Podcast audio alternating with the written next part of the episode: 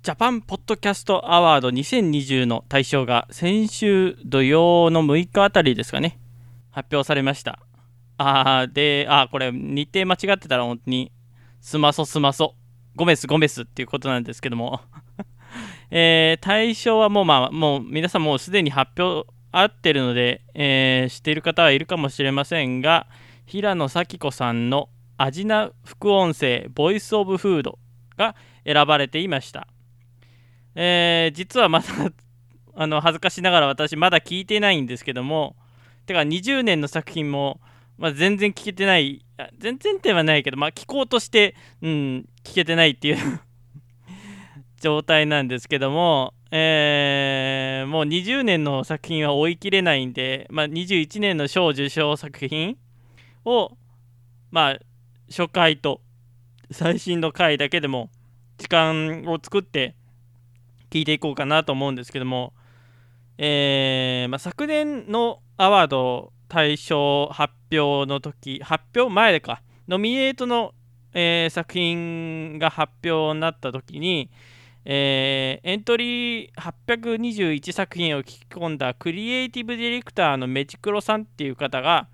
オールナイトニッポンチーフディレクターの石井ひかるさん、まあ、当時なんですけども、えー、に、えー、ラジオの秘伝をインタビューした模様が、ポッドキャストとしてアップされていました。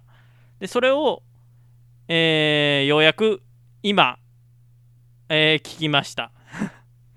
はい、ポッドキャスト予備校って言うんですけども、皆さんご存知でしょうか？えー、1限目から3限目、え、すなわちエピソード3本分ですね、が、えー、石井ディレクターの、まあ、当時なんですけど、石井ディレクターの出演エピソードで、えー、その3本分を、えー、聞きました。はい。えー、まあ、すごく、なんか、深夜ラジオが好きな人は絶対に聞いた方がいいっていうばあのお話で、あのー、で、まあ、ポッドキャストをやってる人にためになるのかなって思った思って聞いてたんですけども、あ、でも結構それ当たってるのかなっていうのはちょっとありまして、えー、例えば1限目で、えー、ポッドキャストは収録前の準備を万全に、ポッドキャストは構成が肝っていう話をしていまして、えー、話聞いてると、これは本当にマジでそれだなっていうふうに思って、あの、ぐだぐだとパーソナリティがスカイプで喋ってるようなラジオは本当に、あの、聞く気にもならないっていう、本当、本当言い方ひどいですけど、クソっていうね、えー、ことなんですけども、まあ、僕も昔、えー、自分もよくそんなものをニコ動に上げてたなっていう、えー、ことなんですけど、まあ、ちょっと探してみると あるのかなっていう感じなんですけども、えー、オープニング、トーク、エンディングの構成が本当に大事で、えー、大事ですという話がされていました。で、えー、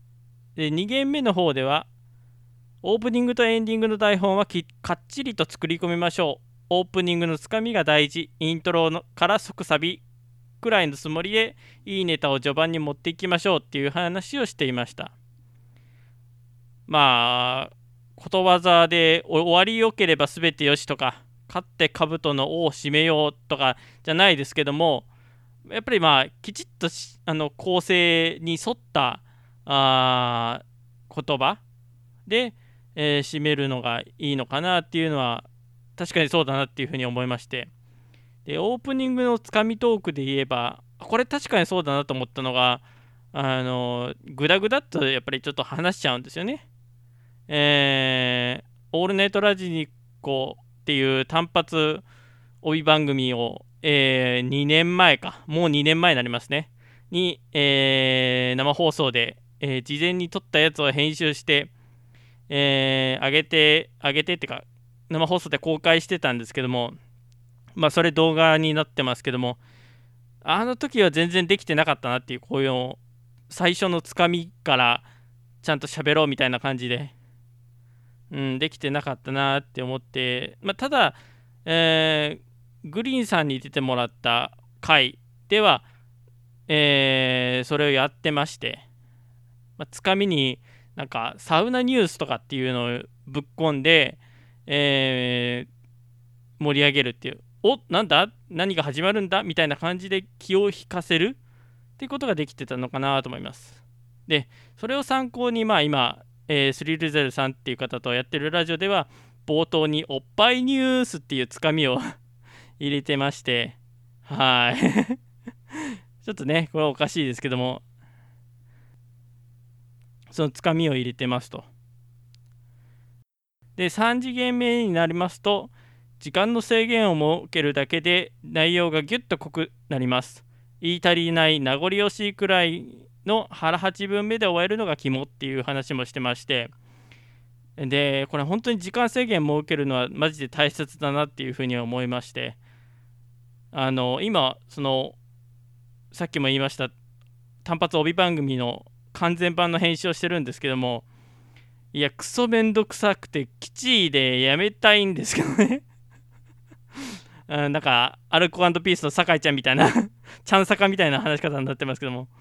えー、カンパケの収録放送っていうのがなんかいいのかなっていうのをちょっと思うようになりました。うん。時間はきっちり決めてね、えー、やって、で、まあ、話足りないぐらいがまあちょうどいいだいいんだってことで、うん。あのー、あ、これ、まだあったけども、うんたっていう感じで、えー、やめてますというのが、いう放送にしたいなっていうふうに思うようになりました。で、まあ、あのテーマを決めておくのは本当に大事だと思ってあなんかあの今回も、えー、ジャパンポッドキャストアワードにノミネート,、ね、ノミネートされてました、えー、農家の種でいうところの、えー、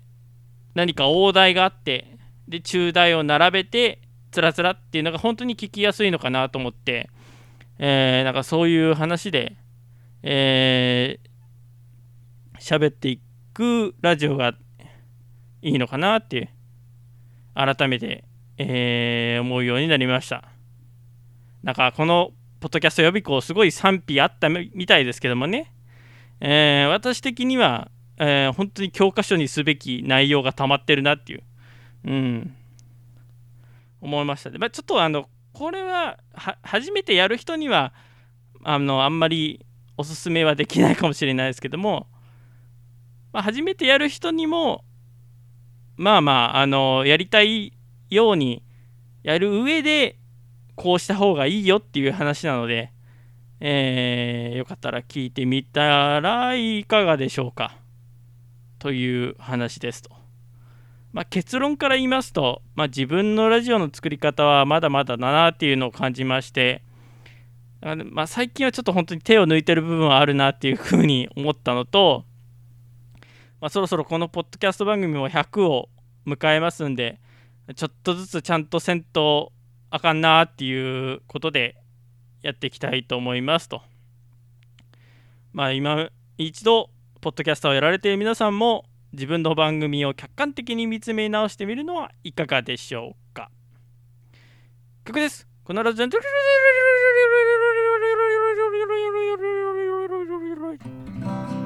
キングヌーで占領役者。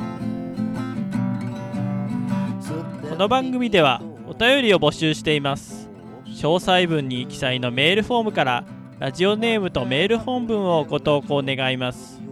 また Twitter ハッシュタグ SS ステディでも募集しています。